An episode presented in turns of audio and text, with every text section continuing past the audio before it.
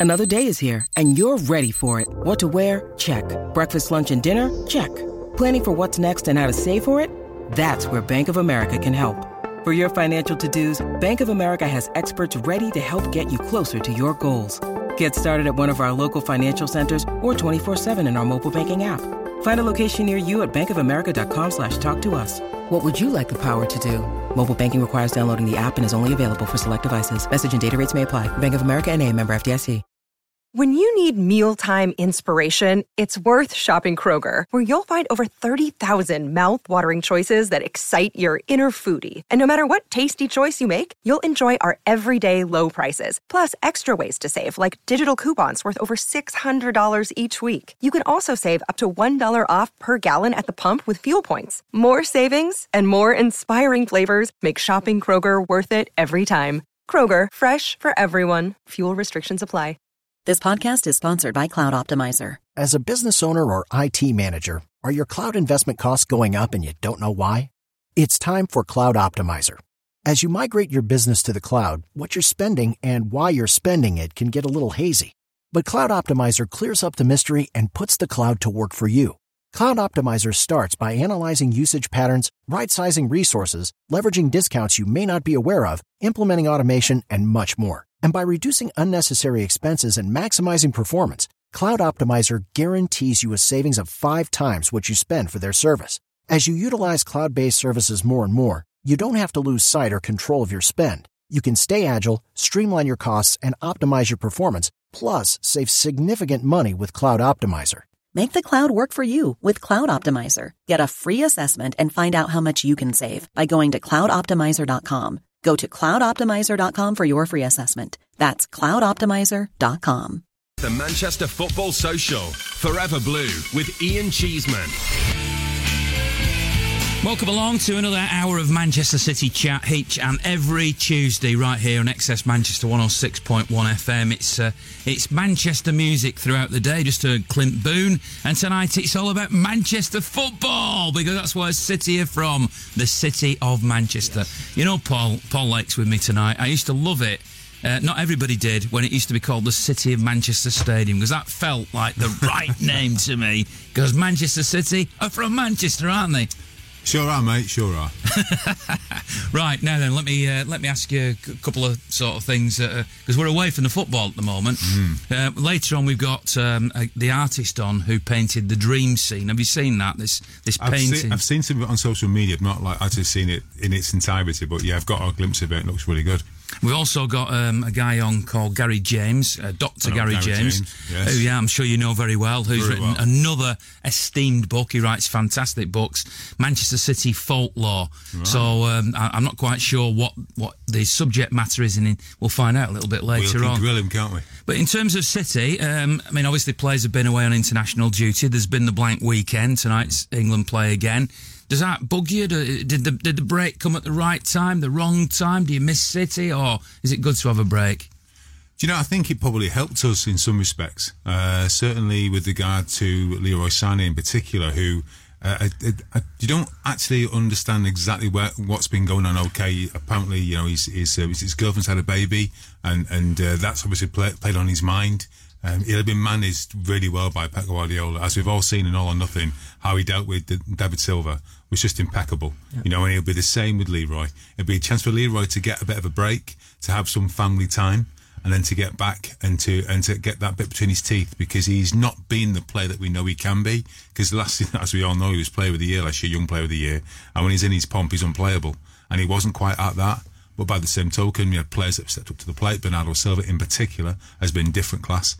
And and that's the key is that all last season we had players that if someone was maybe a seven out of ten, somebody else was a nine, and there was always players to turn to. There was goals from all over the pitch. We've done that again this season already. Been lots of goals from different players, but I just think it'll be a chance for Pep to take stock and, and maybe just reflect on other teams as well, see where they're at. But certainly for one or two players, I think it's come at the right time, and also obviously good news about Kev uh, obviously being back sooner than we all anticipated. So that's a, that's a real positive for Pep Guardiola. Danilo seems to be getting closer as well. He's back in training now, isn't he? Yeah, exactly. I mean, you've got those kind of utility players who you're going to need uh, key months in the season, and we know we can play. And and uh, you come back to it, uh, Phil Foden. We need to he needs to play more football now. I mean, uh, Pep knows he's been training, but if he wasn't good enough, he wouldn't be in training with the boys week in week out. We know he can handle it. He's been away on international duty as well. Phil Foden want him to come back and start playing more and more because I think next season, you know, is going to be the start of him and he he still for me will be the player that England are missing. The fact that City are going to be playing two games a week pretty much from now on, assuming of course they stay in the League Cup all the way through as they did last season, there's going to be much more opportunity for all the players, isn't there? Because up till now it's been one game a weekend and and a big gap in between. You can't keep everybody happy with that, really, can you? With a squad like City? No, you can't. And and again, because because of the level of the players and because of the intensity that City train at, means that every player will get you know will get to play. You know, I mean, certainly Nick Otamendi, uh, for what he was probably our best defender last season, has, hasn't played at all this season yet. Can you, know? can you explain that, by the way? Because he he was in the I think he was in the PFA Player of the Year was it last year? Certainly he was in Mm-hmm. one of those representative teams. I thought he was City's best defender. Yeah, I if I'm being honest. I agree. Uh, and yet he hasn't had a minute, not a minute. What what what's going on there? Is he just saving him? Do you think? Or I think maybe it might be a combination of him not being, being quite back at it in terms of coming back from from being away with um, Argentina and, and being a little bit out of sorts. You know, we don't walk a mile in someone's shoes. We don't know what they're like in training, you know, and certainly away from the, the, the training ground. So maybe Pep's just giving him time just to take stock, to reflect on both last season, the World Cup, everything else, and to come back as fit as he possibly can be and chomping at the bit. Again, having and it's something that's great for us City fans because we've seen all or nothing. I would imagine nearly every City fan's seen it at least once. Some of us, you know, basically binge watched it. You know what I mean? But you do get a sense of that togetherness. And so, for whatever reason, there'll be a positive reason why that hasn't happened. It won't be negative. You know, it won't be criticising. It'll be for a genuine reason. And he'll come back and he'll realise that we need this squad to be together more than ever because everyone now, I'd suggest everyone obviously wants Liverpool you feel to be the team to really challenge City this season. It may be because of all nothing so successful and it paints us in such a good light that there's a, bit, a fair bit of jealousy out there. So they might want us to fail. So when you have that, you've got to galvanise the squad. You've got to have that togetherness. And I think Pep's mindful of all that. You know, I think he's a genius on the grass, but he's also a very good man. I think he man manages beautifully, as we've seen. So I think all those things combined, I think that uh, once we get back from international duty, uh, we'll, we will kick on. And there'll be players rotated, and you'll be players that will be given that chance to find that form, to get back into the rhythm. And they all want to be better. They all want to play. They're all desperate to get out there. You know, you see, you know, Fabian Delph's hardly played. You know, and he'll be he'll be desperate to to get out there and prove a point. You know, so we've got players that are on the sidelines. They want the best for the teammates, but deep down they want to be playing. So every training session, they'll be right at it. And I, for one, think that we're going to go up at least one, if not two levels, by the time we get back into the follow start of the season again. Now, obviously, there wasn't a game at the weekend. City returned to action this, this week against Fulham, three o'clock kickoff. But because of the, the nature of where we are in the season and the fact there wasn't a game, I've also asked a fan, a young fan, to come in here called Harlan, who's from Bolton. Well, you live in Bolton, don't you? I know Yeah, you're I live in from Bolton, yeah. excuse me. And um, you're going to add to the debate as well here because you, you can't talk about City now for an hour with no match to talk about without going into other areas. So obviously we're going to talk about uh, legends, and, and we, we touched on this a little bit last week. But we've got the artist with us uh, who's going to join us from Australia live, Formerly known as. Jamie Cooper. Right, okay, yeah, sorry. What do you mean, formerly known as? Sorry, it's a bit of a joke there. All right. Prince. oh, the, oh, I've got you right, Prince. Uh, Sorry, too, yeah. too clever for me, that Paul. anyway, we've got the, the artist formerly known as Paul Lake sat next to me, and um, and we've got Harlan, and we're going to talk about other things as well. One subject I want to bring up, um, which again we've touched on before, is the Tottenham situation, and obviously we've now seen that City are going to, if people send in proof that they were travelling down on a train or a coach or a bus or whatever on the Saturday or the Sunday, and it's non-refundable, they will refund them, which I think is amazing.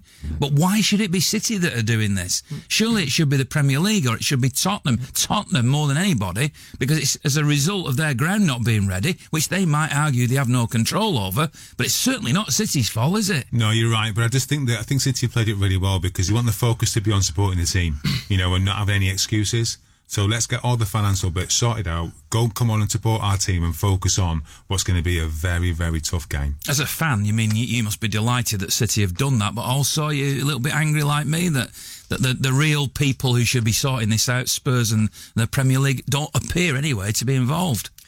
Yeah, it, it does annoy me to an extent because at the end of the day, like um, like you just said, you know, it, sh- it should be something that's rolled out across the board anyway. It should be something where fans are subsidised for the, for the amount of times that they have to rearrange uh, travel, arrange, you know, rearrange the travel and, and, and stuff like that. But I mean, it, do, does irritate you a bit, yeah. d- Completely with you both on that. That um, you know, now we're we're the kind of people now. Obviously, I'm not going to the game. I, I don't go to as many away games as I want to, primarily because of financial constraints and uh, and, and travel because I don't drive and obviously, you know, I, I- just don't usually have the you know the time to arrange that, that kind of stuff. But um, yeah, it, it does frustrate me because at the end of the day, like um, you know, like you said, Tottenham are Tottenham are you know they've had more than enough time um, over the course of this this ground being built, and I've actually followed the, the just just as a just as an avid football fan, you know, I've I've watched the Northumberland development project as they've called it, and I've I've, I've looked at the development just as a fan, like I say, because I'm interested in in going there one day and seeing the ground and its in in all its glory, because it will be a wonderful ground. Um, but yeah, it does irritate me the fact that Tottenham have kind of just kind of avoided the subject um, and allowed it to kind of become a bit of a an elephant in the room that people have now had to bring up and speak about. But it's it's only come about when the season started and wasn't really discussed prior to the season starting, um, and therefore um, I just think it's it's very very very terrible on their part. I Uh, mean, and the Premier League should do a bit more to kind of stamp it out and and, and, and have, a, have a word with Daniel Levy even and, and go that that deep in and uh, and and try and rectify the situation really because it's not on. I mean, we could go in uh, in a tangent here now because obviously we're not going to talk about the football so much. And m- me, I'm lucky because for the last 25 years, basically, I've been going to the games as a journalist. Paul, you've been going as an ex-player if you've not actually been playing yourself. Harlan, you're going as a fan, Yeah. so you can represent the fans in this debate. And I find it, it, it clearly for me, it doesn't matter. The match is moved to a, a Monday, so fine. Uh, you know, my job, if you want to call it a job these days, is to do the vlog and to do podcasts and radio and all that sort of thing. So I can juggle it around. I don't have to worry about a nine to five job that's in the midst of all this. But it was brought home to me this week because I've got a son who wants to go to a Comic Con in North Wales in December. December, right? And he says to me, Shall I buy the ticket? And I said, Who do we play in that weekend? We're at home to Bournemouth. So is that game going to stay at three o'clock on a Saturday? He says to me. And I said, Probably, but I don't know. And he says, But the tickets are selling fast for this thing, and I have to buy the tickets now. What if the game gets moved? Because he wants to go to the game, and he knows that I am going to definitely go to the game. So it causes a problem. So I Googled it. When will the TV fixtures be announced for December? October the 7th. Why why do we have to wait so long? Now, we, me and Paul can get around of it, but but fans like you, I know you've said you don't necessarily go to many away games at the moment, but how can you plan anything? you can't really, can you? At the end of the day, like I say, you know, people people might have, for example, um, you know, I know this is a bit off topic in terms of f- football in general, but let's look at everyday life. We're all human beings. We all have to go to weddings or christenings or everything else, and let's just look at it, you know, in that light for a quick second. People can't exactly turn them down, and and wouldn't turn them down for the football because Oh, I do. they're well, yeah. Well, I, I, I, I probably would try and get around it, but it just happens to be that. You know, the weddings I go to. There's, there's, a, there's, I'm invited to a wedding the weekend we play Liverpool at Anfield. And uh, and they were saying they were, I was getting messages from the, the bride saying, "So are you definitely coming?" And we go, "Well, I've got to wait and see when the see this comes This back to it, when the TV yeah, yeah. game was announced." And then eventually, you know, it, it's getting closer and closer. We've got to put we've we've sent in the, the orders now for the meal. You're not on the menu list anymore. so I don't know yet. I don't know yet. the game." Then the then the game is moved to Sunday, and I go, "Yeah, I can come." Yeah. Fortunately, she's she's not like gone. Well, you can't now; it's too late, and I'm still going. But that is exactly what you're talking what about, isn't it? I mean, is difficult to kind of get get around that. And at the end of the day, if you if you're playing playing United at home and, and, and you've got to go to a, a wedding, I mean, you don't really want to miss the derby, do you? So you know that gets moved to a Sunday, and it should be on a Saturday at, at say half twelve. You've now got to kind of make a decision, which you shouldn't really have to make, or or you you'd have to make that decision, but you'd rather know earlier on prior to the season, you know, when, when the fixtures are released, or just earlier on, so you could actually make alternative arrangements. Even as a season ticket holder at home, though, you know the games can be moved about, and Yeah. peop people buy a ticket which is basically for 19 games. In the old days, you and I, Paul, we used to three o'clock kickoffs mm-hmm. pretty much every game, apart from the odd midweek game. Now it can be Friday night, it can be early Saturday, late Saturday, early Sunday, late Sunday, Monday night. They can be anywhere, can't they? Mm. I mean, that must even affect you because you've got a day job as well, haven't you, Paul? Yeah, of course, yeah. And, and again, you, you're trying to sort of fit your life around your team and, and, and be that supportive fan. And and um, I mean, even from from like I was saying, you know, Alan was saying about from a cost a cost perspective, is that if you're trying to book early, try and save yourself a bit of money and plan your finances. You know, you, you can't for that worry that first of all you're shelling out and and you know can you afford it. Second thing is come cometh the hour, then things can change. It's non-refundable, and all of a sudden, you know, you're, you're left uh, you know out of pocket and, and might not be able to get the game anyway because of the change. So it is a frustration for lots of fans. And like you say, you want to try and plan things in advance and really look forward to it without that worry and that stress of is it or isn't it? Have you missed any home games because of fixes being moved? Uh, no, I don't think I've missed any home games. I don't think I've missed. I've not missed any home games. I don't think in in all the time I've had a season card. Um, and no, I can't remember. Actually, off the top of my head, I don't think I've missed one home game. But my girlfriend has had to because of work commitments. Uh, you know, obviously, you know, just yourself, Ian. Uh, she's really dedicated to work, but at the end of the day, um, you know, work are very good with her, and they said to her, "Look, every city game you can have off. Not every kind of employer is going to be like that, because they've known that that was her commitment prior to her working there. You know, she's friends with her boss and she's friends with everybody that she works with, so they all kind of cover her and make sure that she can get to the game because they know how much she cares about City. But um, yeah, it, it, it's just one of them things. At the end of the day, like uh, you know, it, it's, it's it's it's irritating because I, I like going to the game with Jess, as you know, and she's like my uh, well, my my right hand woman at the end of the day, or my left hand woman because she sits on my left. Shall I say? But How about um, your better half? yeah, my better half. I yeah, think in her wife, case she is. I've not actually proposed yet. You know what I mean? But uh, she she knows she knows how you know that's how it is. But um, you know, I love going with her, and when I can't go with her, you know, it's upsetting. Um, and and that sometimes does come down to the fact that we, uh, you know, we're getting up for the game, whether it be a big game or whether it be a small a smaller game against the likes of Bournemouth or a, a Brighton, or whether it be a big game of United or Chelsea or Tottenham. Um, it's upsetting when um, when we find out late and, and, and, and she can't she can't go to the game because it's just as upsetting for me as it is for her because we don't get that, that time together and we don't get to go and watch the boys play. So it, it really really irritating. One of the subjects I just wanted to bring up in this section before we jo- talk to Jamie Cooper live in Australia, where it's about three in the morning or something. So he's hopefully he'll get up when the alarm. Go- it's probably the alarm going off now, ready for the call. um, we'll talk to him about legends and that. But you mentioned All or Nothing. You you obviously both watched that Yeah. in in detail. And I've talked on this program and in podcasts that I do about All or Nothing before. There's only there's been one subject that I've seen recur a couple of times, either in newspaper articles or on social media, which is whether or not, and I did ask this right at the beginning of the process before I'd even seen it, whether or not actually seeing so much of Pep in the dressing room had given any secrets away. Yeah, know. Now, have you, uh, have you you've both watched it intensely? Do you feel now that you've watched it that there are any secrets that have been exposed? No, I don't think so. Um, if you if you think about what is said in the changing rooms, uh, it's things that any any coach worth his salt will be able to understand and be able to to be able to map out how City play, and, and you can watch game in game out and watch how City play, and you you can you could even you can even put on the notice board his philosophy because it doesn't make a difference because just because something's there, you know, it's how you live it you know, and, and the and the, the learning environment that you create, which then embeds it, and that's what, and that doesn't mean bricks and mortar. It's about people. You know, it's about language use. It's about body language. It's about you know how you express yourself. You know, and, and how you challenge and, and, and inspire individuals. And that's what Pep does, and he does it day in, day out. You know, and and so much so that you know you, you see the players. There, there is there's almost like it's almost like worshiping the manager. It, it almost feels like that, like like we do as fans now. You know that, that adoration for someone who you know is making me a better player you know, and a better person to do, and be able to deal with you know uh, this elite environment and being the best time and time again. So yeah, words in a changing room. You know, you might argue that oh, he might be saying too much and giving too much away.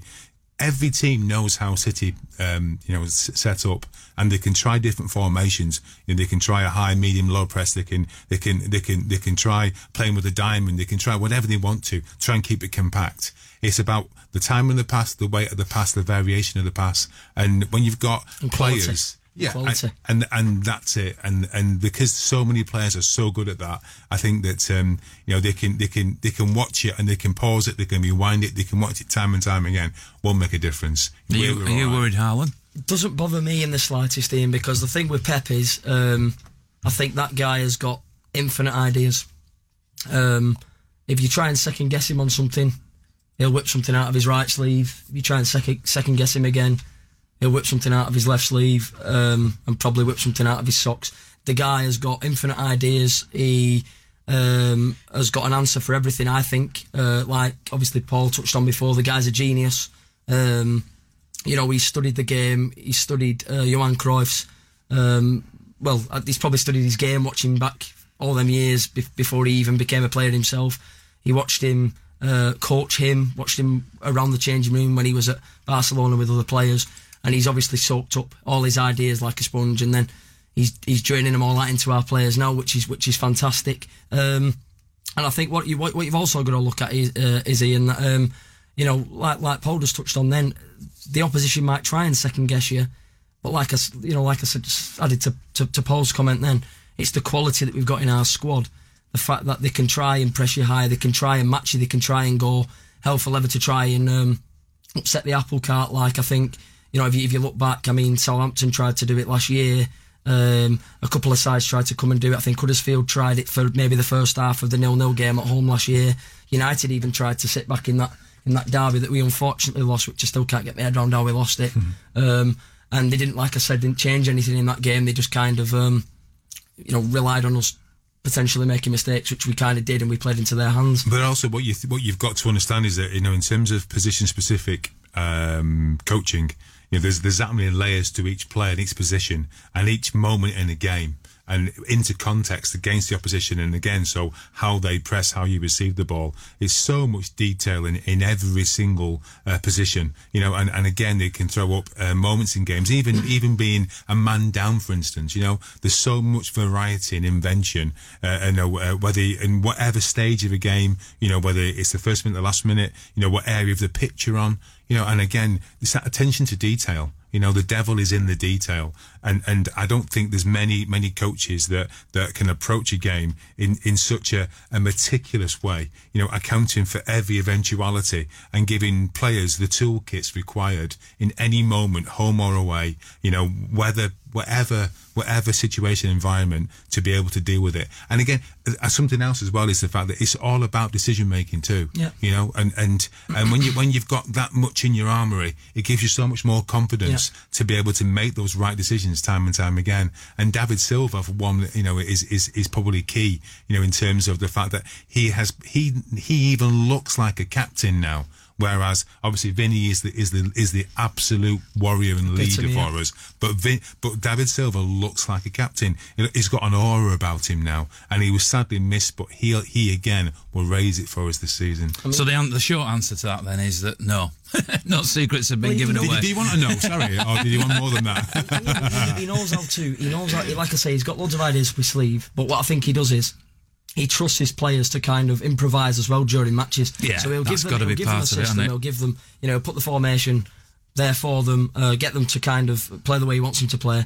But knows that players like Kevin De Bruyne and David Silva will do things off the cuff that he wouldn't even have expected before the game himself, and give Absolutely. us that quality that we need. Right, listen, Paul Lake is a legend. I, I, I'm absolutely having Paul Lake as a legend, right? So in a moment, we're going to speak to the guy who's painted Dream Scene, which is the, the, the, the big painting of the legends. And I don't remember seeing Paul Lake on this painting, so I'm going to take a umbrage with him in Australia, whether he's half asleep or not. And we'll talk to him after this. XS Manchester. This is the Manchester Football Social. Forever Blue with Ian Cheeseman.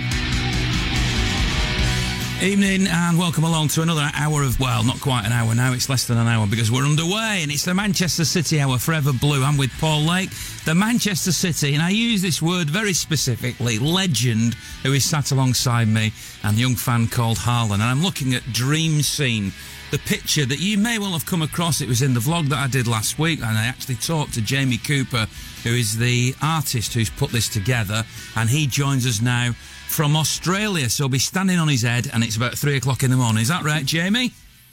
Yeah, it is. Uh, the middle of the night. I think I'm still on England time because I've only arrived back from uh, the UK a few days ago. Good. Well, that's that's good to hear. Right. Anyway, I've got this picture in front of me, and it's it's caused a lot of uh, a debate, and and quite rightly because it's a fantastic picture. Before I start debating with you why Paul Lake is not in this picture, right? Because he is a legend. I take no responsibility. just just tell me a little. I mean, we, we when I when I talked to you last time, I only had a, a minute or two in, in that context to talk about it, and you started to tell me away from the camera some of the the detail because Paul was talking about the, the coaching of Pep Guardiola before and saying that the you know the devil is in the detail. And you know that that's what uh, I'm a, I'm a bit of a Walt Disney fan right? I know it's going off topic but the, the attention to detail that that guy used to have was with the difference between his work and other people's work.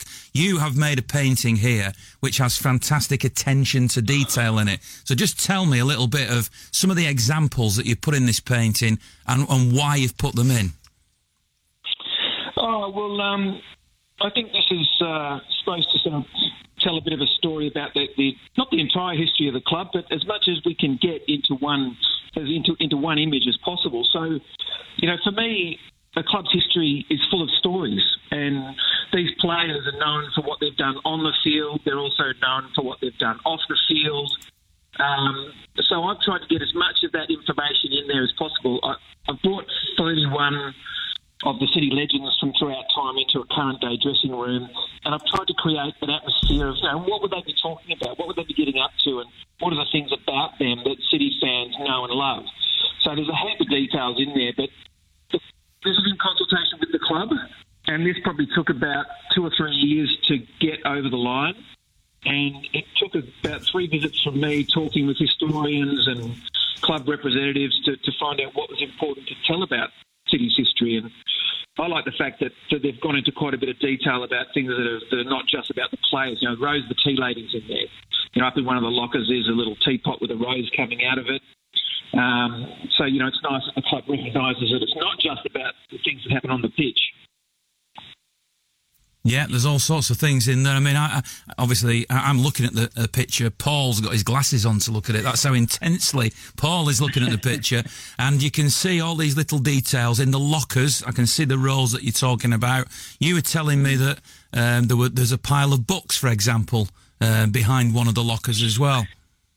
Yeah, well, I had, I had the, the great privilege to meet Vincent Kompany. you know, when I very first started this project to get his input.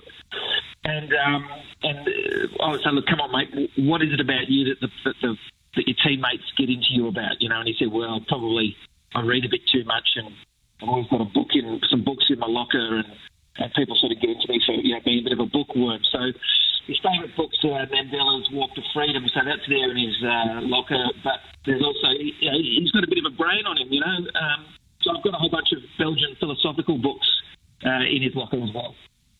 So obviously, it, it, you've got to somehow, you and the club have got to cut down the, the, stories, tell these stories by all the detail that we're talking about, but also re- try and represent across generations and on the, you know the, the people who are considered to be key players. But you're always going to get arguments. I mean, like I said, I, am looking at this painting and I'm thinking, there's no David White, there's no Paul Lake, there's no Steve Redmond, there's no Andy Hinchcliffe, there's no Ian Brightwell. You know that great youth team, and there were others, of course, in that youth team. There's no Dennis Tueart in there. There's no Manuel Pellegrini who won the the Premier League, uh, you know, fairly recently. Uh, how, how were those decisions made? How did you come to, to, to come up with these these people in the painting? Well, this is, um, I have to say, I have no responsibility in that because it's not my role or my right to pick, you know, who these players should be. It's the, the club, the historians. You know, there was a lot, a lot of discussion about who should be, you know, who shouldn't. This is not supposed to be the necessarily the very best of the best. You can never do that. I mean, you could put a hundred players in there and you'd still miss someone out it's just a representation of, of, as many of the different eras of the club as we possibly could. And I think the club actually agonised for a long time about who exactly should we put it into. And it must have been a, a terrible job to have to, you know, to, to bring it down to just 31 figures. So there's obviously several players that you could put in there. And I've done these historical uh, paintings for 20 years, and, it, and it's the same every time. You know, there's always discussion about who should be in there because it is a rich history. And how can you condense 100 and, almost 125 years of history into one image? So it's always a hard call, and, and, and there's always going to be discussion. But I guess the discussion is part of what this painting's about. I wanted to get people talking about the entire history. So I guess that's what this does. What do you think, Paul? No, I, I do. Like it. I think it's excellent. And again, you know, the uh, you can you're looking at each image and, and that paints its own little picture for you. You know, you can you can look at uh, moments in your your your timelines as a fan more recently. Obviously, lots of success. Um, I, I, one thing that I would say, which is quite, uh, I mean, you, you have recognised the 1980s, but only in a banana. And that's the one thing that I think is a bit disappointing, uh, if I'm being honest. Mm. But aside of that, I think it's uh, it's unique. I think it's very uh, cleverly uh, put together. And like you say, even even with the uh, with with the, with the rose, you've you've managed to uh, you know capture lots of city's history in unique ways, in ways that fans can think about and can can ruminate over what that means to them. So I think you've done a, a fabulous job. Oh, thanks, Paul. I appreciate that. I've, um, I know in my research, one of the things that, you know, one of the, the chants that, that City got ribbed about was there is no history, you know, and, and obviously that's a load of garbage when you look at the cream of the talent that's running through this painting.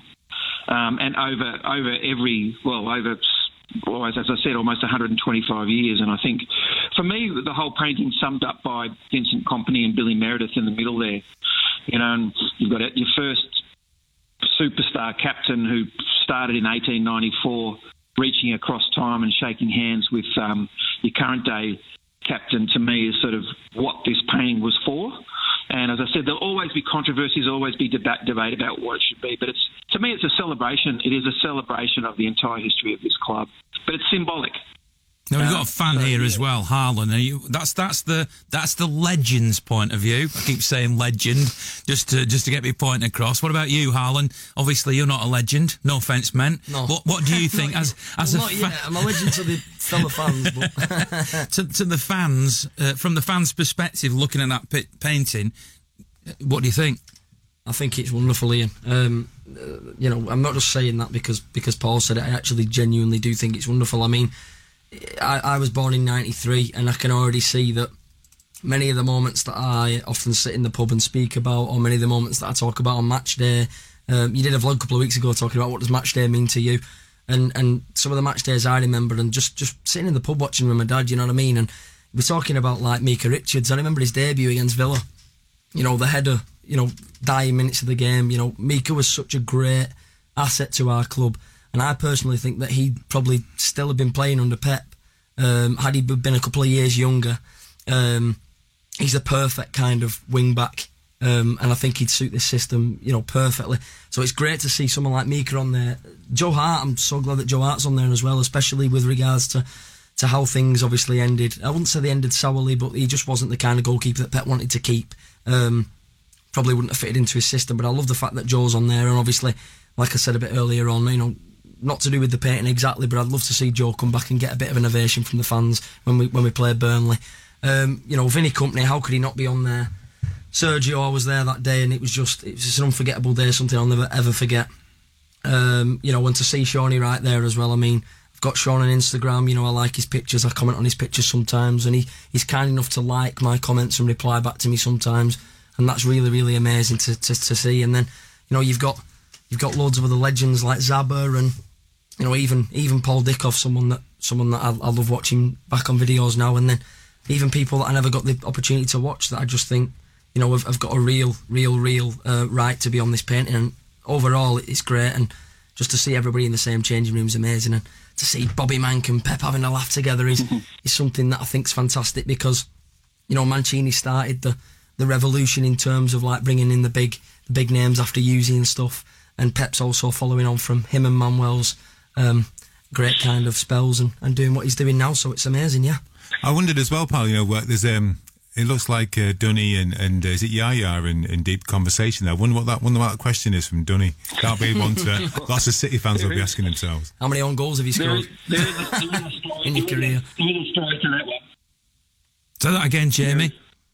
I said there is a story to those two sitting there because obviously I had to make a few alterations to the painting because I had Yaya actually had a red card in his hand and he was handing it to Richard because Richard's got the record for the most amount of red cards in a game because he played with such passion, you know, Uh-huh. and he gave so much. And if you look up in his head locker, he's got eight red cards stacked up there. But he's also got the record. He's also got the record for the most amount of Player of the Year awards. So the trophy's in there as well. But originally, Yaya had a red card in his hand. and He was handing it to him. But and and and Dunny was actually had a birth birthday cake in his hand, and he was handing it back to Yaya. So they were having a bit of a joke. But the club thought, oh, that's a little bit too sensitive, maybe. So we moved the birthday cake up into his locker, um, and had to, had to remove that. But uh, but what you just said then is exactly what the painting is is is for. What you know, what would they have talked about? You know, who would have gathered with who, and imagine the things that they would have discussed. You know, and and you were mentioning Sean Wright Phillips there, and I've got him walking back in through the door. You know, after his release to Chelsea, reluctantly. You know, the club did that reluctantly because they sort of had to financially and whatever. But no one wanted to see him go. And then when he came back, it was like the prodigal son returning. So I've got him walking back through the door with his arms out, saying, "I'm back, folks." You know. Um, Well, so it's, I've tried to put listen, Jamie, it, it, it's brilliant. We could talk about it all night, and, and we probably carry on talking about it all night. And what, how do people get a copy of that? Because presumably the original is going to stay with the club, is it, or, or you keep it? Well, no, the uh, original got purchased. It, it got presented um, uh, at the game against Newcastle at, at in one of the club's dining areas, and someone bought it, and it's, it's off to Glasgow. But, Dare I ask um, how much it went for? Uh, went for forty-three thousand pounds. Wow. But uh, when, when, when that's and that is fantastic. But that this is nine months' work. So um, you know, there's there's a lot of time and energy that goes into something like this. It's not something that just comes together. So I was I was obviously very happy for that to happen. But People can buy it though, and, and they can go, buy prints though, can't they, in the shop? They can, yeah. They, uh, they can buy them from my website, um, which is uh, jamiecooperartist.com. Uh, and they're also available from the club's uh, online store and, and at the stadium. Well, Jamie, thanks very much for, for staying up or getting up, whichever one it is, um, and, and talking to us. Really appreciate it, and good luck with it, and well done on it, by the way. But I still think Lakey should have been in there. well done, Jamie. talk to the club. Thanks, guys. Really nice to talk to you. Cheers, Jamie. That's Jamie Cooper is the artist. Remember, uh, jamiecooperartist.com. And then if you go on that website, not only can you see the painting, but you can you can order a print as well. Right, we're going to talk about city folklore with Dr. Gary James right after this. XS Manchester. This is the Manchester Football Social. Forever Blue with Ian Cheeseman. Yeah, this is uh, Forever Blue, Manchester City Hour, XS Manchester 106.1 FM. And when, while you've been listening to other things, we've been debating is it Micah Richards or is it Micah Richards? I've talked to Micah that many times who's told me it's definitely Micah. But even his mates and even people who played with him and managers around him called him Micah, didn't they? They did, yeah, you're right, yeah. But I've always known him as Micah in my head. That was always Micah Richards. Well, you know what? Dr. Gary James is the definitive voice of Manchester City as far as I'm concerned in terms of history and knowledge. There is nobody, nobody got more knowledge about Manchester City than this man. Gary, after that build up, is it Mika or Micah? I've always said Micah. Yeah. Hey! Ian's won. You'll do for me, Gary. Right. One of the main reasons I've got you on tonight is to talk about your new book, Manchester City Folklore. Um, so, tell us a little bit about what's in the book.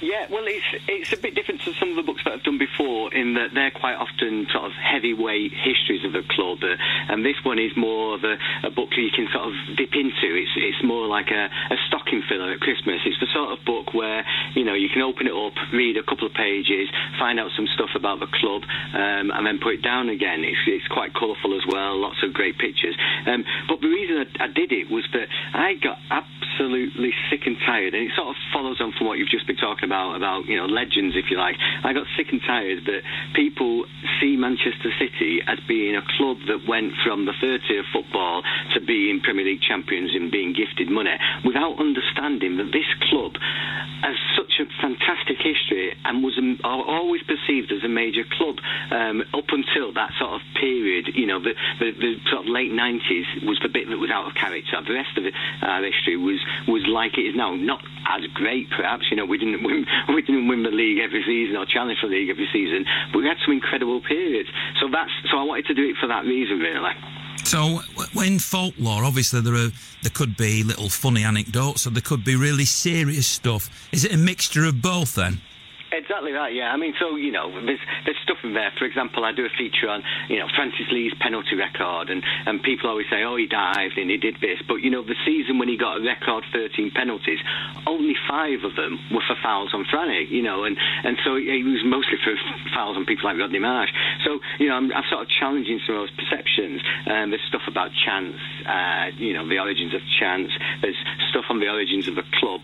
Um, but one of the things I did was I took the year 1983, relegation in 1983, um, and I tried to sort of say what was the state of Manchester City on that day when relegation occurred. And at the time, we'd spent seven more seasons in the top flight than, than United had. We'd won um, only three trophies less than United in our entire history. We were one of the top three best supported clubs. We're a major club. And what I wanted to do with this book was really sort of say, here's some ammunition for fans. Get this book, read it, learn something about the club, try to, you know, win an argument in the, in the pub with a, a United fan or a Liverpool fan or whoever it may be and, and basically understand every aspect of a club, um, not just that we were a team that was in the third tier. You know, we were we were a major power. We dropped to the third tier and we fought back. And you know, part of that's down to the loyalty of fans. Well, a lot of that's down to the fans, um, but also down to those players who kept by the club. You know, players like Ian Brightwell, another one who was a great servant to the club, and he, he lasted. You know, he was at City for ten years, competing out for challenging for a league in, in the early '90s, and then desperately trying to resurrect the club at times in, in the late '90s. Now, you, um, as a person, if people don't know who you are, you are Dr. Um, Gary James. You are these days, I mean, I've known you a long, long time when you were just a fan, and I don't mean that in the wrong way, but when you were just a fan, and now you are a very learned person who basically spends, I guess, your whole life either lecturing or researching and finding things out about Manchester football. I know it's not just about City, Manchester football, women's football, and all sorts of other things. And, and so you're delving into stuff in a way that lots of people would be envious of, but clearly with your skill set, probably the only person who can do it really well, like you do.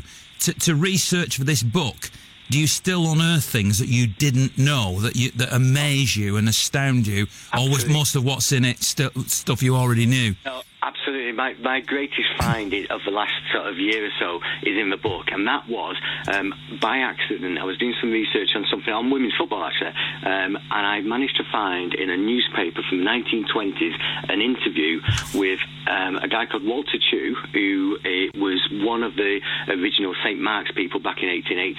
And Walter was there when the first ever game of the club was played as, as St. Mark's Church, and he actually names the person whose idea it was, and it's not a name that has been published elsewhere before. Now, he, he mentioned it in, 19, in the 1920s, but it was one of those things that had got forgotten over time and people have gone down different paths.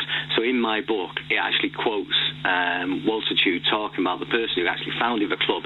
And this, for me, is like, you know, the holy grail. It's, it's one of those things that you, you, I found it by chance, but it's something that's so important, really, to, to the club. And there's so many other things that I still want to, you know, still want to find out. You know, why did we play in sky blue? You know, we still don't have the definitive answer of that, but uh, we're getting close with some of it. Ah, well, that's it, Gary. You've got to make sure that you don't give away too much. You want to want to, want to read about it. But the only question that I've got really, because I, I know, I mean, people don't know this, but in terms of my own book, that my wife and I worked together on.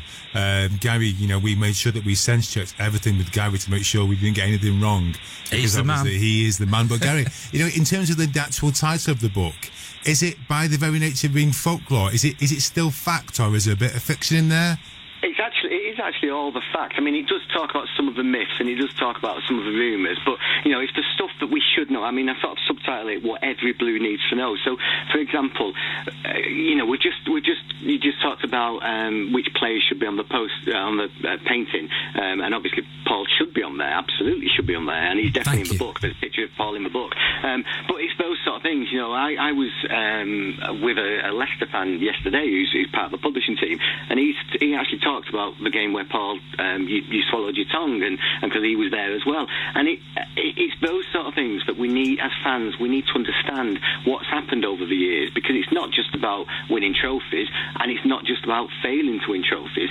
You know, it's about where did the um, the best team in the land and over the world chant come from, and I've, I've got that in the book, and it's, it's based on something that appeared on television. You know, and and so there's lots and lots of those little nuggets that I thought if you're a young fan or a recent fan, or even if you're just, you know, like me, somebody who's, who's obsessed with a club, there's going to be something in there that you think, oh, I didn't realise that, or that's great stuff.